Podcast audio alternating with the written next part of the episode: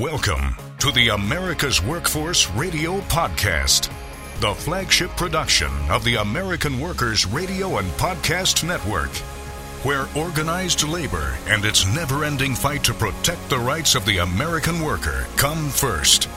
Now, presented by LIUNA, Laborers International Union of North America. Here's your host, Ed Flash Ferenc. The Labor Board finally gets a raise. More details on that tentative agreement for academics at the University of California, the largest strike this year. And today on the show, we'll check in with the Government Affairs Director of the AFL CIO and United Association Local 4 in Massachusetts. Welcome to the Thursday, December 22nd edition of America's Workforce, where we are available on at least six platforms, including Apple Podcasts, Google Podcasts, iHeartRadio, Spotify, Pandora, and Stitcher. We have two guests on the show today. We're going to start things off with Mr. Bill Samuel, Government Affairs Director of the AFL CIO, aflcio.org for complete updates. And this being the uh, the last show of the year, Congress still in session trying to work out a spending bill, and uh, we got some good news yesterday. Apparently, there is money put aside to staff the National Labor Relations Board. We're talking about $25 million, which, yes, it is a chunk of money, but from what I'm reading, it's still not enough. Now, the bill, you ready for this? It's $1.7 trillion. So 25 million. it's not very much in that. But uh, Bill will explain what it entails, and from what I understand, there won't be any layoffs. Now, they haven't had a raise in, uh, I believe, nine years, and you factor in inflation. Scary scenario for some of the workers, and they're working like crazy right now because of all the organizing, which is something else that we're going to touch on.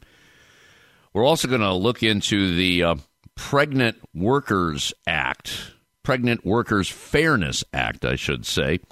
And apparently, we, we talked about this with various guests on the show in the last couple of weeks. And right now, it's hard to believe pregnant workers can still be fired or sidelined for requesting accommodations that help them stay safe on the job.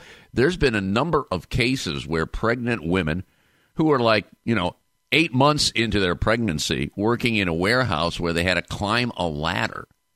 I believe Amazon has a lawsuit pending on a case very similar to that.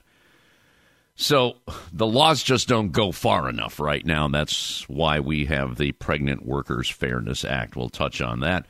And uh, we'll get some predictions for next year.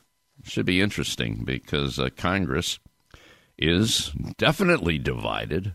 House is going to go into Republican hands, the Senate still Democratic. So anything that happens that's not very good for labor in the House, you know it's going to die in the Senate.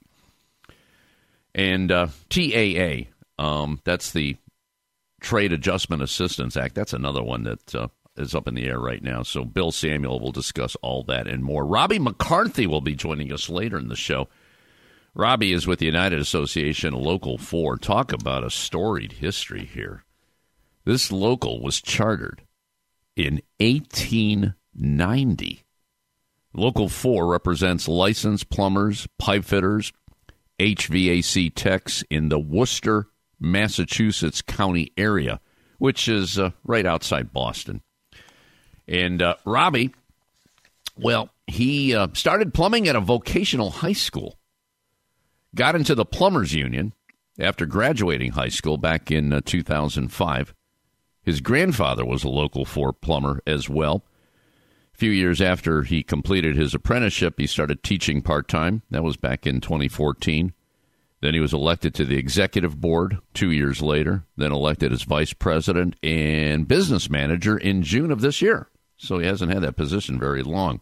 One of the things we're going to get into is the aging workforce. Replacing an aging workforce has to start now, says Robbie. 48%, so almost half of their local, Local 4, is between the ages of 55 and 64. Now, there's some changes that uh, actually are happening as we speak. He says the older generation is helping the younger generation right now. And he points out that their e board, and he'll explain what this is all about. The e board and all their elected officers went from an average of probably 55 to 60 to an average of 35. And that's the age of Robbie. He's 35. The board, the e board average age is now in the lower 30s. And the youngest officer is our recording secretary at 25 and first elected female. So the union is changing in leadership, and some of that, obviously, they're going to make a push to make sure that they get a younger workforce going. So we'll talk about future work. I guess uh, one of the projects there is the first of its kind nuclear fusion plant that they're going to get involved in. And uh, they're also trying to do more residential work. That's quite fascinating in itself because I was talking just uh, yesterday or the day before about an IBEW local in Louisiana that just got a contract to do residential. And, um, you know, I'd say probably 99% of the trades just do commercial. They're not in the residential sector. But uh, things are a changing.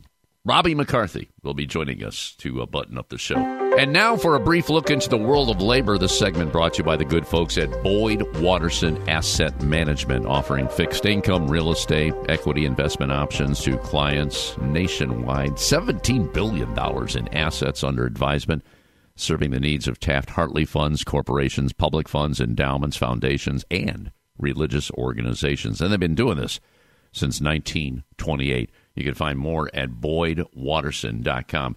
You know, yesterday I was talking about the uh, academic workers and the tentative contract agreement that they reached finally.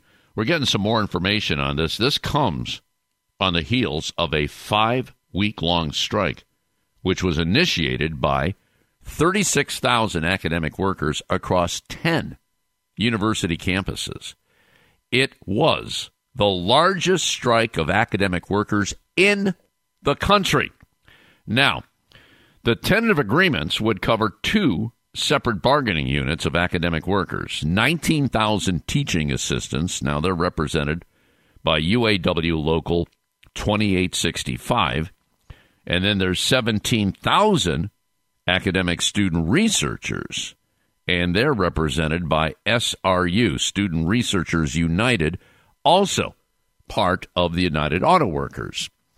Now, the bargaining team reported that the tentative contract included wage increases, expanded supports for student parents, stronger protections for international students, and improved transit benefits.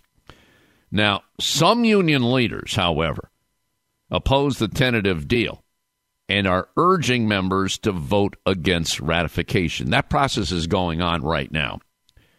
They are highlighting that the contract does not include wage increases tied to housing costs, which was a priority. Keep in mind, they're working in California, where home prices are enormously high and apartments. The ratification vote, again, should wrap up tomorrow and requires a simple majority of each union's membership. And if the members vote no, guess what? The strike will continue. And already, five weeks. This is a historic strike, too. Uh, auto workers, too. I mean, they've had strikes over the years. This is one of the biggest in their history.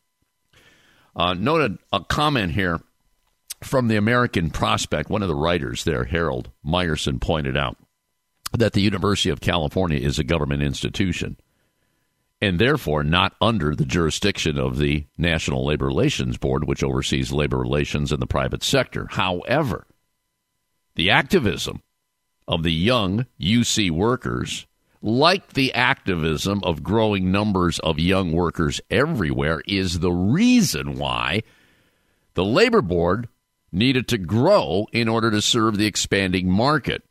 And he points out the funding bill, which I just referenced, and we're going to talk more about with Bill Samuel, is long overdue, but it is a start. It is a start. Definitely a start.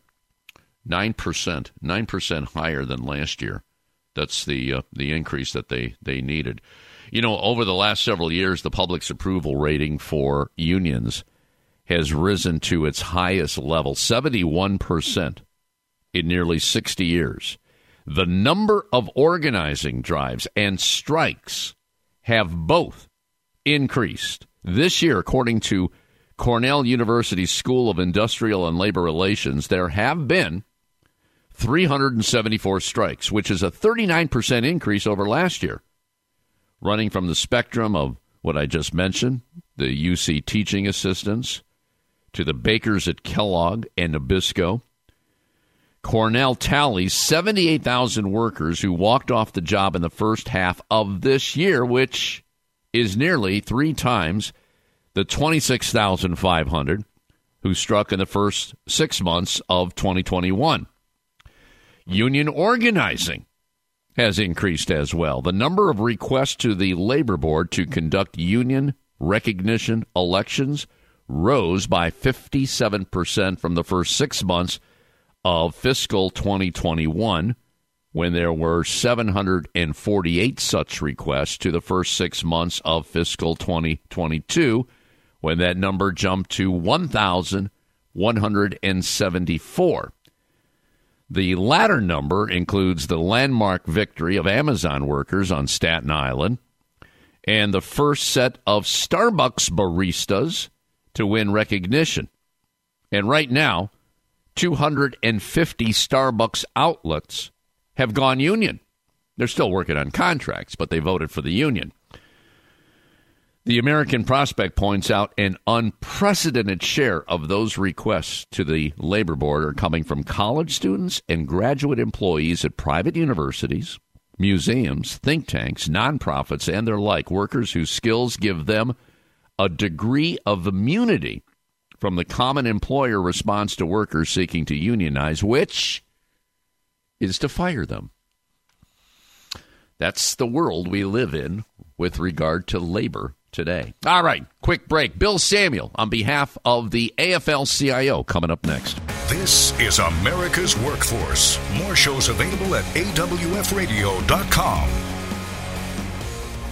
It takes LIUNA to build North America's infrastructure. From roads and bridges to schools and skyscrapers, the men and women of LIUNA, the Laborers International Union of North America, build the projects we depend on. From constructing the Freedom Tower on the site of the former World Trade Center to untangling Washington, D.C.'s congested interstate, LIUNA members do the work that matters. Find out what it takes to be built by LIUNA at liuna.org. That's L I U N A dot org. America's Workforce is sponsored in part by Boyd Watterson Asset Management, LLC. Find out more about our investment solutions tailored to meet the needs of Taft Hartley funds at BoydWatterson.com. You're listening to America's Workforce, and this upcoming segment is brought to you by the Ohio Federation of Teachers. Check them out online at oft aft.org. This segment of America's Workforce is brought to you by Survey and Ballot Systems. SBS has been providing unions with secure and flexible election options for over 30 years. Visit surveyandballotsystems.com to learn more. Now, back to America's Workforce. Here's Ed Flash Ferenc. And remember, you can check us out on Facebook or follow us on Twitter. That would be AWF Union Podcast. AWF Union Podcast. By the way, this next segment brought to you in part by the United Labor Agency, ulagency.org. I was just uh, mentioning the uh, graduate students out at the University of California and the tentative deal. We have another one here on Wednesday. Organizers with United Labor of Tufts Resident Assistants Office and professional employees. Now, this is be uh, Local 153 of OPEIU. They announced that Tufts University resident assistants voted overwhelmingly to form their new union. How about this vote? 99 to 3 in favor. Yeah, 99 to 3 in favor of union representation and it continues a wave of collective action on campuses across the country. No doubt about that. Just uh, talking about that on the show. Let's go to uh, line number one. And joining us from Washington, as he has been for many, many years now, is Mr. Bill Samuel, Government Affairs Director of the AFL CIO. Boy, what a year for uh, organizing and um, I'll tell you, worker activism. Isn't that something? What's uh, what's been going on this year, Bill? Yes, especially among young young workers. You know, in the uh, uh, tech field, in universities, uh, in the service industry. You know, you think of Starbucks and other uh, chain stores. Uh, it's been incredible. There's like a lot of support among young workers, which is exactly what the labor movement needs, exactly what America needs.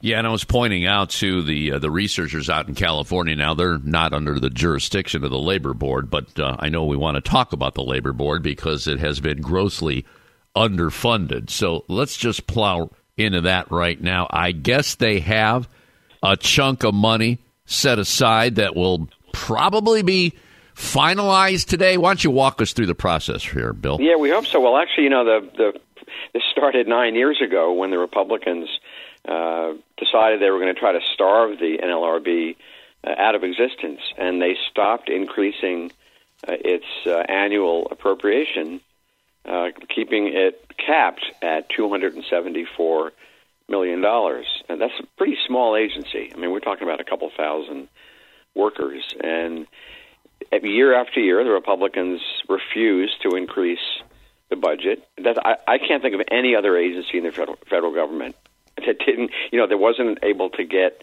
enough money to absorb, you know, mandatory pay increases, uh, increases in rent. So as a result, uh, the NLRB has, you know, year after year has uh, been weakened, and that was very intentional on the part of Republicans. Nine years ago, this is so this has been going on for almost a decade. This year, because we have, you know, new uh, membership on the on the National Labor Relations Board, appointed by President Biden. We have a new general counsel um, who are really aggressive, taking it to employers, enforcing the law, uh, coming up with some novel uh, theories about how to make it um, safer for workers to organize, being more aggressive. Um, we decided, and the administration decided, it's time to beef up the National Labor Relations Board. Um, so the administration asked for about $45 million more. That's like a 20% increase in one year. Uh, and the Republicans, of course, uh, were adamant they weren't going to approve any additional funding, but the Democrats are nominally in charge of the Congress. So this fight has been going on for about four months as we get to the end of the year funding bill. You know, the deadline for funding the government is, is Friday night, tomorrow night. Um, and finally, uh, with a lot of work by our international unions, activists around the country, and support on the Hill, uh, we got $25 million uh, increase uh, promised in this bill, assuming it passes tomorrow or tonight. Uh, and that will enable them to uh, hire some more employees, um, keep the lights on, uh, and uh, it's about a 10% increase uh, in year over year. And so that's we're very excited about that. We're very happy. Should have been more. Shouldn't have been this difficult to get 25 million dollars. You know, the defense budget is 850 billion dollars. Wow. We're talking about 25 million. I mean, Congress never debates or rarely debates amounts that small, trivial, but uh, but it means something to the board, and it will mean something to workers who are organizing and taking risks but the board will be fully functioning at least for another year. But here's my concern. It's still $20 million less than the agency had requested. And That's obviously, you've always you always got to ask for more. You know, you shoot yeah. for the stars, maybe you'll get the moon. I, I get yeah, that. Yeah, right. I, am just wondering, though. I mean, the 20 million. Uh, is I mean, this enough? is going to yeah, I mean, uh, we're, we're, are we going to? I guess are we just kicking the can down the road? Are we? Gonna, is well, this going to come up? You know, again? we weren't, you know, advertising widely, but the board was looking at a furlough, actually laying off employees. They needed about, I think it was about ten million, to keep its present uh, staffing complement, you know, for another year. So twenty-five million enables them not only to keep everybody on board, but but do some hiring uh, add mm-hmm. capacity. So we're pretty happy about that. I mean, you're right. It's it's not enough. Um, it's shameful that we've had to have this knockdown, drag out fight. We had to involve the Senate Majority Leader Chuck Schumer, the Speaker Nancy Pelosi. We had conversations with both of them to hold the line. Uh, Patty Murray, who chairs the Appropriations Committee in the Senate, she's in Washington State. Rosa DeLauro is the chair of the House Appropriations Committee. She's from Connecticut. We talked to all of them multiple times. We had union presidents calling them. President of the AFL-CIO, Liz Shuler, was on the phone. President of AFT, uh, the, the Carpenters, CWA. It was a big. You'd, you'd be surprised the campaign we had to mount to get this appropriation across the finish line. But when you think it's been nine years since Congress uh, did something like this, it's you know you begin to understand how much opposition there is in the Republican Party to Yeah. the labor movement and the labor board, and we and Mitch McConnell, who's kind of in charge of it. Uh, we overcame it this year, so we're pretty proud of that. We're pretty excited we got this done, and hopefully it breaks the dam. You know, so next year, maybe not next year when Kevin McCarthy is likely to be speaker, uh, but soon, you know, when Democrats pro worker majority is reestablished in the House, uh, we'll be able to do this each year and, and rebuild the NLRB. Yeah, we really need to do it because look at the organizing that's going on right now, and that's primarily why the Republicans don't want to uh, to add more to the NLRB. That they see what's going on in America. I mean, this has Oh, been a record record year for organizing. You know, the fact that we were pushing hard for it uh, caused the Chamber of Commerce, the National Retail Federation to push hard against it. It really became a, a battle, you know, between the sort of pro labor and anti uh, union forces in Washington and on Capitol Hill. And so that's why, you know, having won, we think we really accomplished something, even though, you know, $25 million isn't a lot.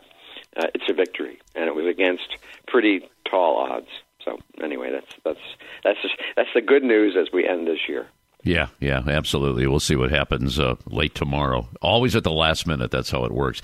I'm reading too that this uh, this bill, this is called the omnibus bill, will fund the government through September of 2023. So again, we're just kicking the can down the road, right? Right. I mean, you know, ordinarily, and it hasn't nothing is ordinary about Congress anymore. They used to pass thirteen, I think it was twelve or thirteen separate appropriation bills.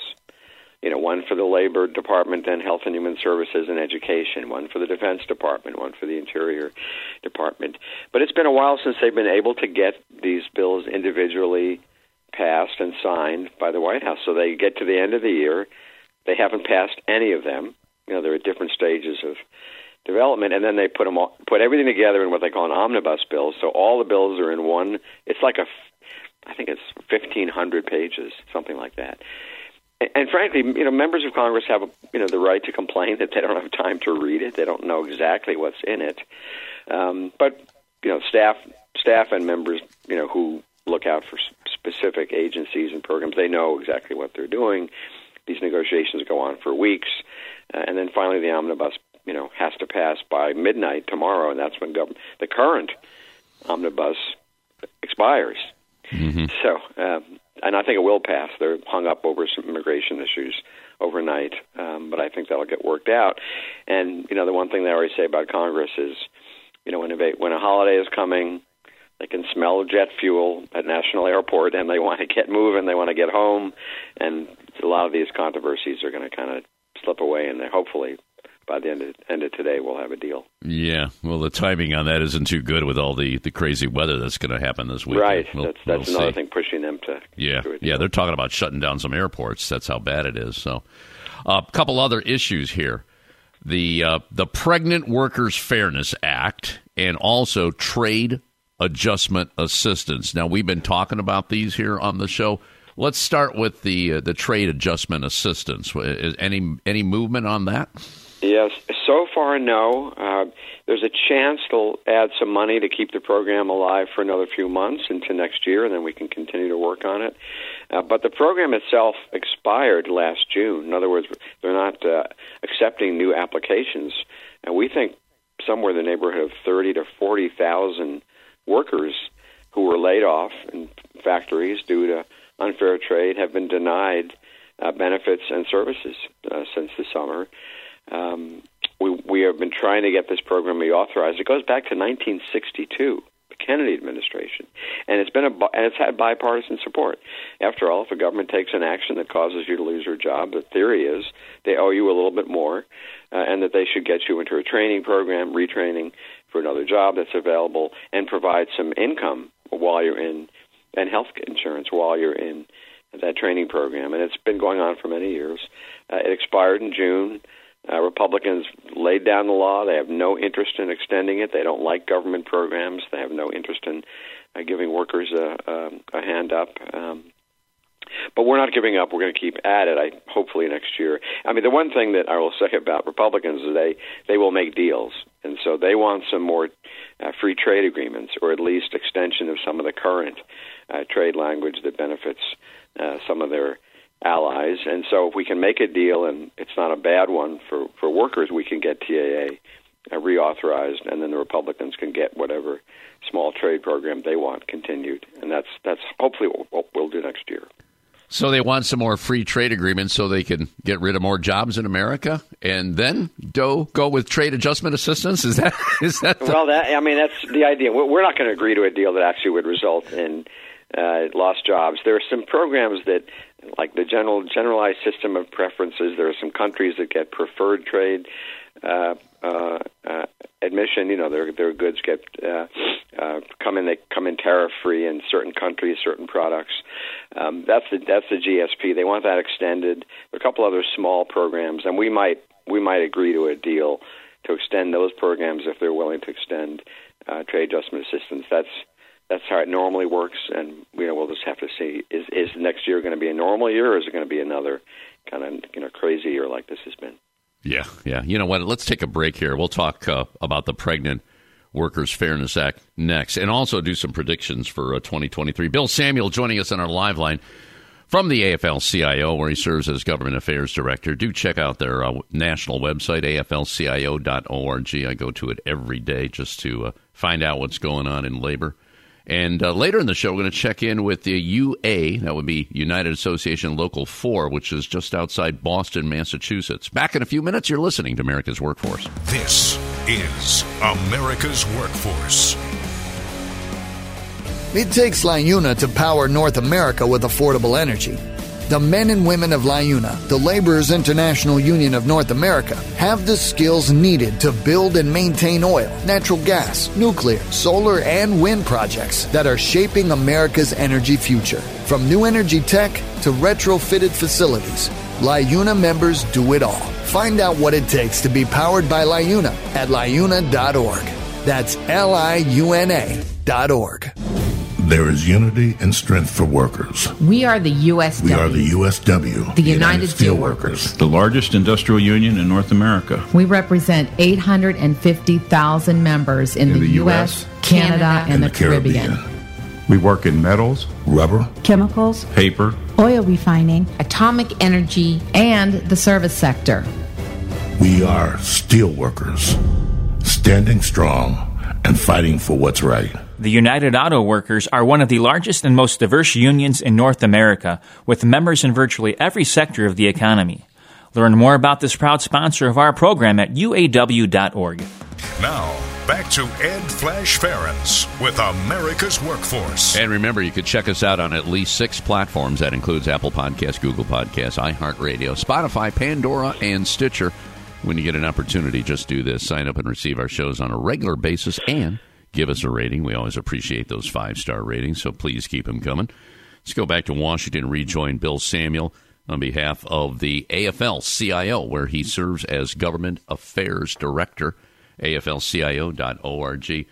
All right, this uh, Pregnant Workers Fairness Act, and I guess uh, it's really needed because there are cases, many of them, where uh, pregnant workers could be fired or at least uh, sidelined for some time be, because the company that they're working for didn't accommodate them. Uh, it could be a warehouse. They said, hey, you got to go up this ladder and get these boxes here. And the woman is like seven, eight months pregnant. There could be some problems there. Apparently, this is legislation that is needed. What what's going on with it, Bill? Where where do we stand with it? Yeah, this is a really an appalling story. The House passed this bill uh, on a, a, with broad bipartisan support. It's one of those cases where even you know kind of Republicans who normally don't support protections for workers uh, or government mandates. I think it got nearly 100 Republican votes. It was over 300 votes altogether. Uh, you know, it was a again kind of a landslide in the House. Uh, I believe it was last summer or spring. So it came over to the Senate. Uh, needed to pass. Obviously, it needed 60 votes because we, they still have the filibuster in place, and any Republican can object in the Senate to move uh, taking up any bill, and then it takes 60 votes to overcome that objection. And uh, a couple of Republicans uh, raised an objection, believe it or not, based on religious grounds that they alleged that somehow providing accommodations to pregnant workers somehow could have an impact on uh, religious uh, organizations um, that, for whatever reason, they didn't feel should be compelled uh, to to abide by this kind of federal protection for workers. Um, not a new not a new theory. I mean, there's there's a small group of Republicans in the Senate who, you know, who think that religious organizations, institutions, even ones that are profitable, should be, you know, completely exempt from federal laws.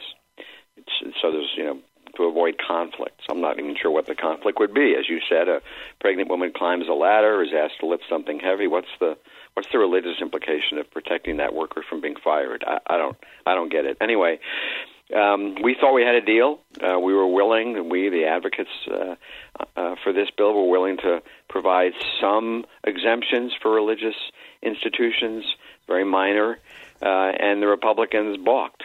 At least they did yesterday. Now, again, this this may come back today in the final hours of this session.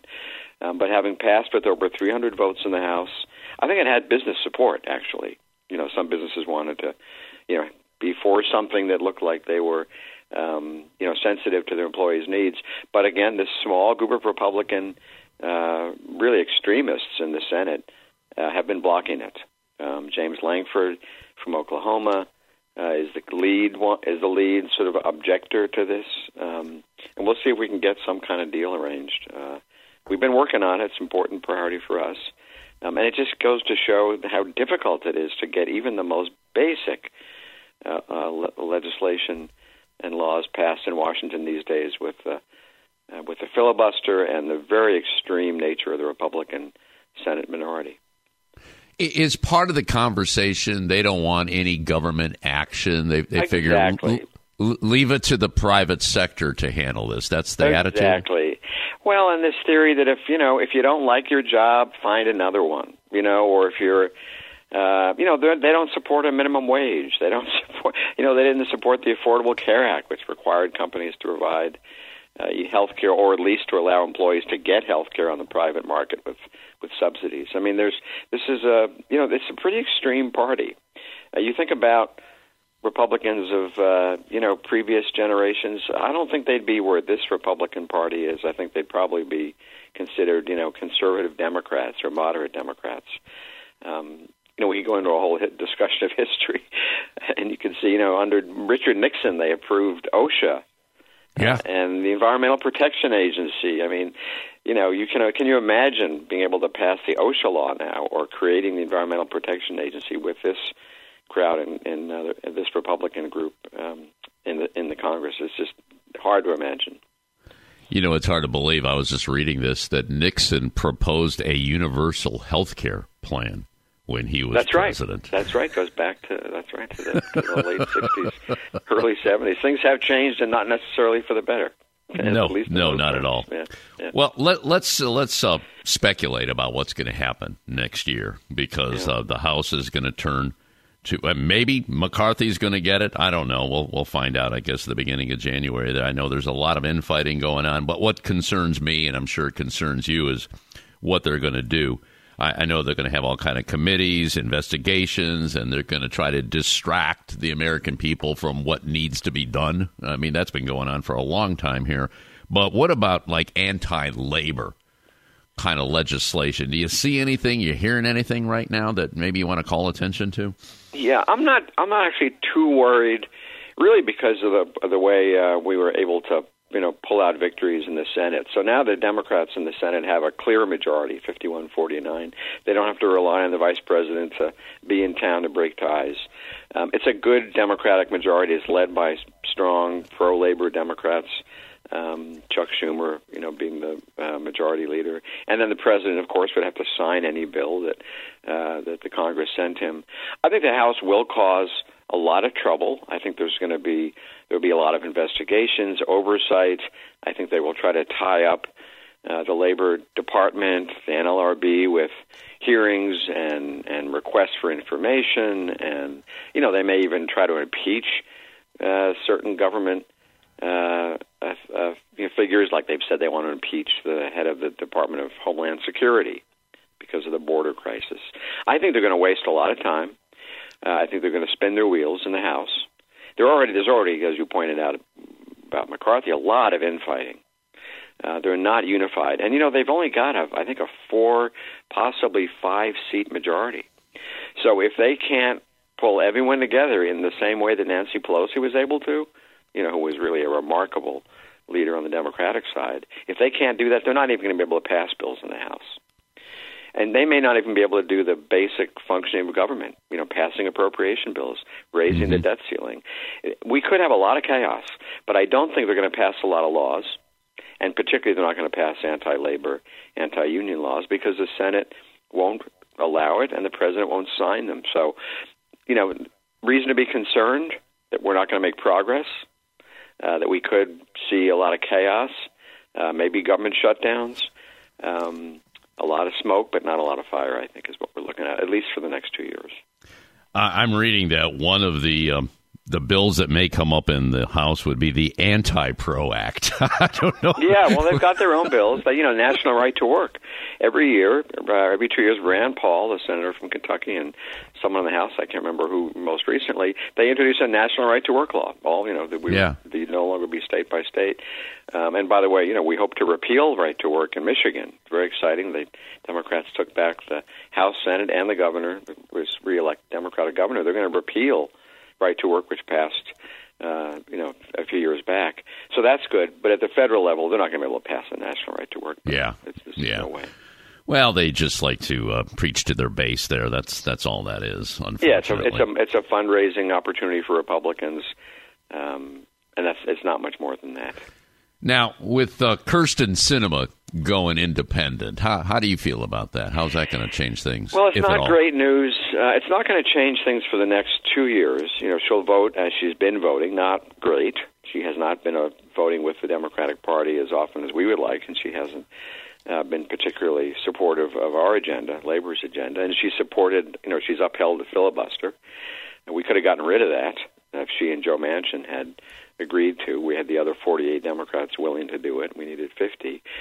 Um, I think the problem is going to be in the, the next election in Arizona in 2024 when she's up. If she runs as an independent and the Democrats don't agree to support her as well, like running, you know, as both an independent Democrat, we're going to have a three-way race: a Democrat, an independent, and a Republican, and that sometimes allows the Republican to sneak through.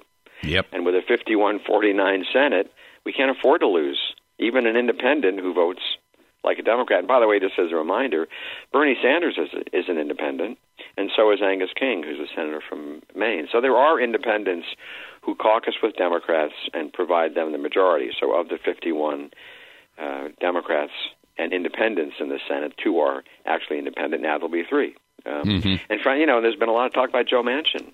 He may become an independent in the next two years. But really, the problem is more an electoral one. What happens in the next election? Is it a three-way race, and do we yeah. do we have a chance of losing that seat?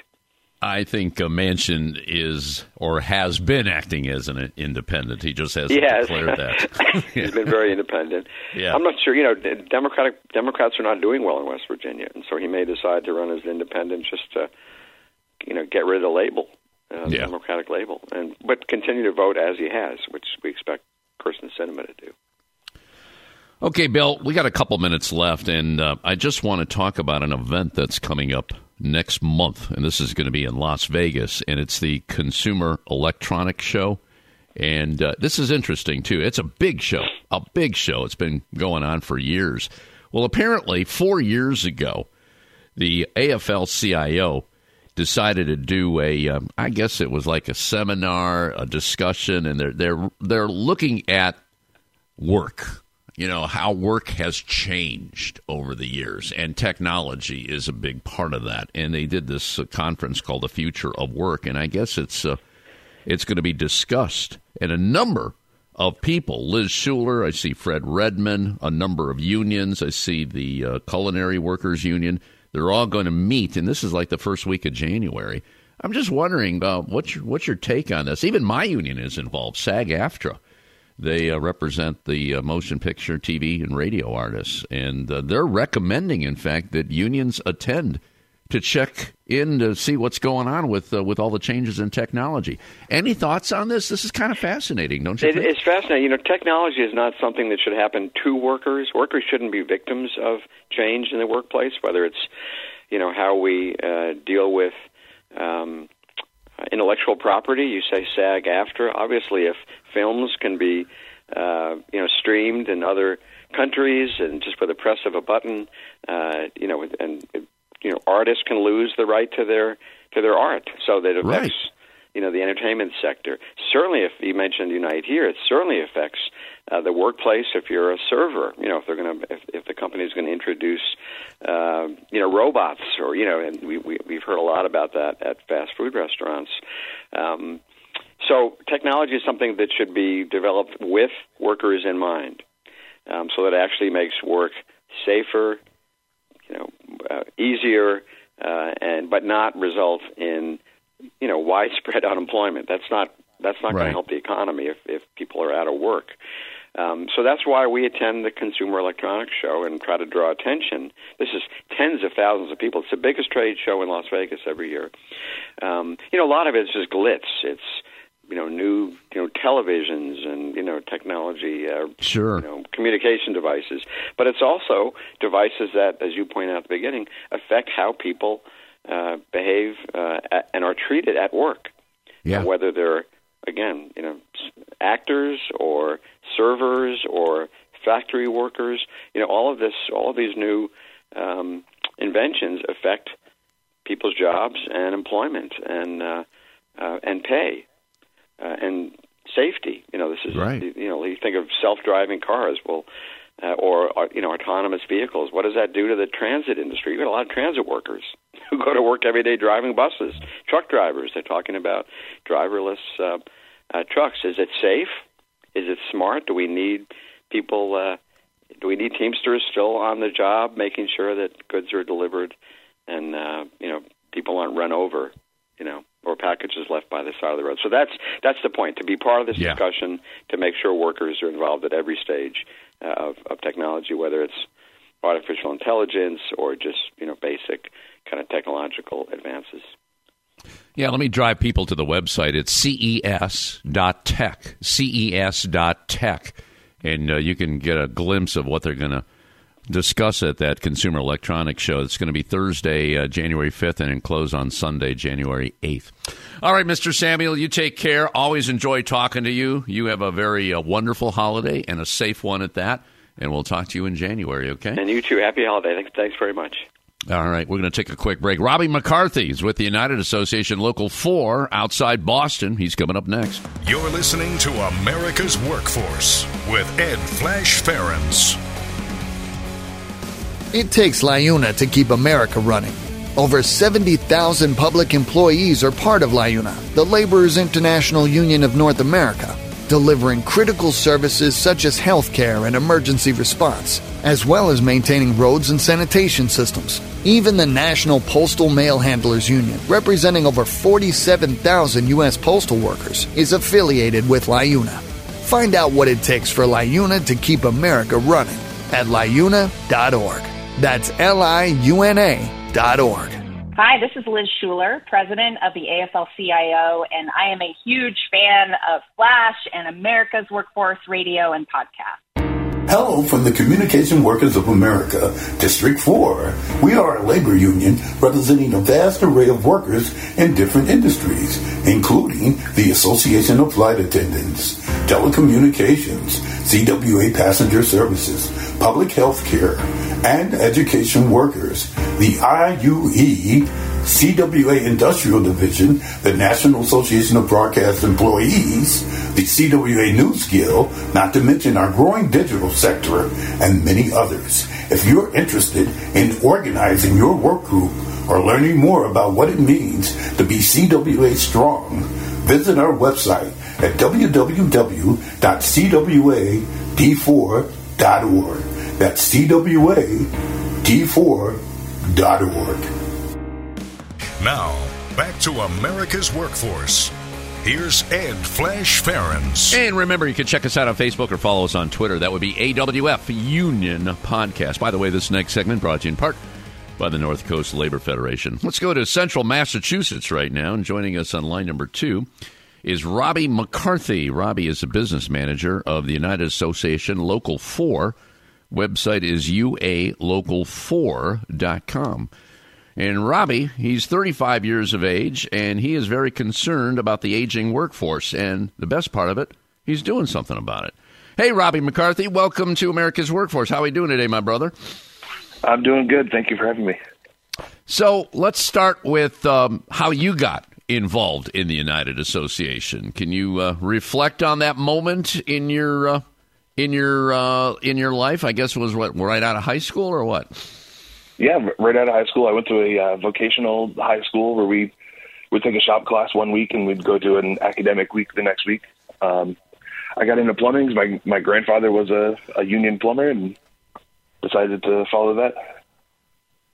And you uh, are business manager for not a very long time. What it was June of uh, 2022. Is this something you were striving for once you got involved in the United Association? It was, yes, yes. I've been working towards this goal for a little while now. I was vice president for three years before this. I was on the e board for three years before that one. I've been teaching as a plumber for about seven years now. All right. I want to talk about that e board, but how many members in uh, Local 4 right now, Robbie? Uh, a little over 350. 350. Has that been pretty constant? Is it growing? What's the story? Uh, it's pretty constant, but we are trying to grow now. We got a lot of work demand coming up, and we're going to need to we're going to need to get bigger. What uh, what's the count on your uh, apprenticeship program right now? A little over forty. So we range between forty and fifty apprentices, depending on how fast they get their licenses and work demand. Uh-huh. Okay, your territory then. You said Central Massachusetts is is. Yes. I mean, is that a pretty big territory or what? No, it's relatively small. In in, the, in New England, we have a lot of smaller local unions. Uh, so, our, so our territory is small compared to some unions. You go down south there out west, and they are gigantic. Yeah, we're relatively small. Oh, oh, I know. There's some unions. Uh, I, I, recall. I think it was the uh, the iron workers, and or no, there's the operating engineers in Minnesota, and it covers like three states. So yeah, right. and, and, they're under attack right now by Mother Nature. It's it's not pretty up there right now. But uh, right, right. I understand that uh, you mentioned the work, and I was reading earlier about um, the first of its kind nuclear fusion plant. What's uh, yes. what's the story there? This is a, a, job that we have coming up called Commonwealth Fusion, and uh, it's a, a venture from MIT and the Department of Energy, and this is supposed to be the. There's a couple other nuclear fusion reactors out there, but they they add, they don't generate more power than what they use. So this one is supposed to be the first one of its kind that will generate more power than it uses, and first step in uh, the U.S. making uh, clean clean fuel that's uh, pretty much unlimited. So, what stage are we in, and how many jobs will be created as a result of that?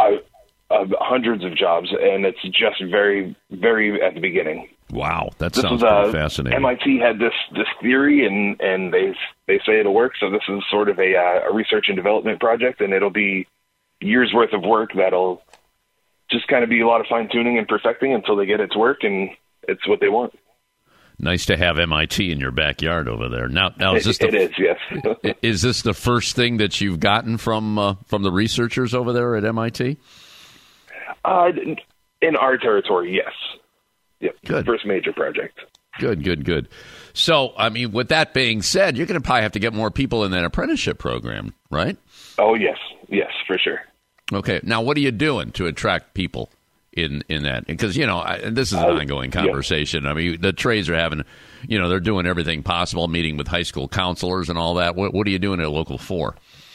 Yeah, we we meet with our vocational schools uh, pretty frequently, and and even uh, regular high schools too, not just just vocational. But we do a lot of outreach programs. Um, we work with a lot of uh, this program called Building Pathways, which takes kids who are interested in all sorts of trades but not really sure sure where to go, and they come into our facility and take some classes. We show them a little bit, and we we have a great right now um, list of apprentices who want to get in. A lot of people are wanting to join the union right now. It seems, which is great for us.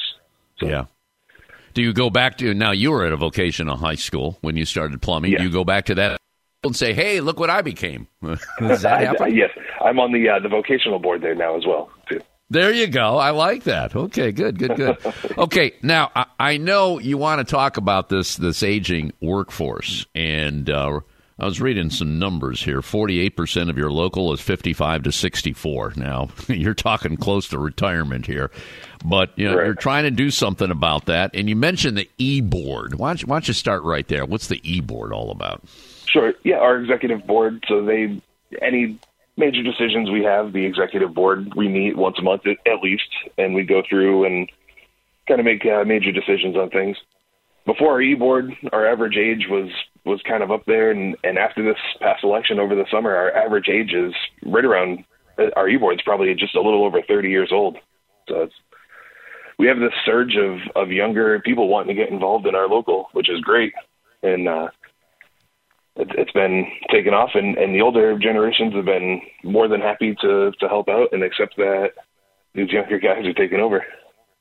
So you got young guys in the office. I mean, I saw one. Your recording secretary is twenty five. Is that right? Uh, yeah, she's uh, twenty four, turned twenty five. Yeah. Yeah, and, and, first elected female, I might add. So, okay, you know, you got an older workforce out in the field, but you got younger people that are on your board. I mean, is there any um, conflict? Any? How about the dynamics there? Because you know, you got the older people are sometimes. and, I, I'm in that category too. I, I mean, you know, they may not be all that accepting of what the young workers are saying and doing. Talk to me about that. I, I think at first there was a little bit of a maybe not pushback. I, I don't know. I'm not sure how to describe this. I, I think we have this great group of guys who are really close and and uh, everybody's willing to work together. But for sure, there are some pushbacks, but um, every, everything's going great. They know that we're involved and, and we're doing this for the right reasons, and we want to. We're, doing this for the future. We're not doing it for the individual. We're doing it for the whole. Exactly. Yeah, yeah. Looking down the road here. Well, it's good to know that you you know you're working with MIT on that. That's a nuclear fission plant. I'm also looking at these uh, heat pump systems. I guess they're gaining a lot of popularity there. Can you give us a little little details on that and how that's going to affect Local Four? Yes. So, especially in Massachusetts and states like California, we have a, a lot of people who want to get rid of uh, fossil fuels and natural gas and things like that. And, and we've had a couple towns ban uh, new installation of, of fossil fuels and gas burning appliances such as boilers and steam and things like that. So we have these large projects that are switching over to heat pump systems. So we have a, a major, our largest high school, biggest project Worcester's ever had, uh, is, is a full heat pump system. So we, well, we're seeing the direction going that way, and we get, we're starting to do a lot of training on that. A lot of heat pump. There's a lot to it. A lot of electrical, a lot of controls, a lot of work, and a, and a lot of maintenance that needs to be done on them as well. Mm-hmm. So, so local four will be installing those, and well, will these be residential and commercial, or what? Yes, uh, both residential. We see a lot of uh, housing complexes that are going to heat pump mini mini split systems, and on larger systems like this high school's complete VRF heat pump system. Good to hear. I like it. Okay, Robbie McCarthy business manager, young guy, 35 years of age, looking to the future here. United Association Local 4, Central Massachusetts. UALocal4.com is their website. Thanks for uh, joining us. Any any parting words for our audience here? Oh, just looking looking forward. The future's everything's looking good, so I'm, I'm excited about it. Hoping to stick around for a long time. Okay, my brother, you take care and uh, best of the holidays to you. Okay. Thank you for having me. Merry Christmas. Well, that'll be it for another edition of America's Workforce. Tomorrow, we're going to check in with the steelworkers and ironworkers local 384. Until then, all of you have a safe and wonderful day. That concludes another episode of the America's Workforce Radio Podcast. Thanks for listening, and be sure to subscribe so you never miss a show. America's Workforce is a production of Labor Tools and BMA Media Group. Find out more information online at labortools.com.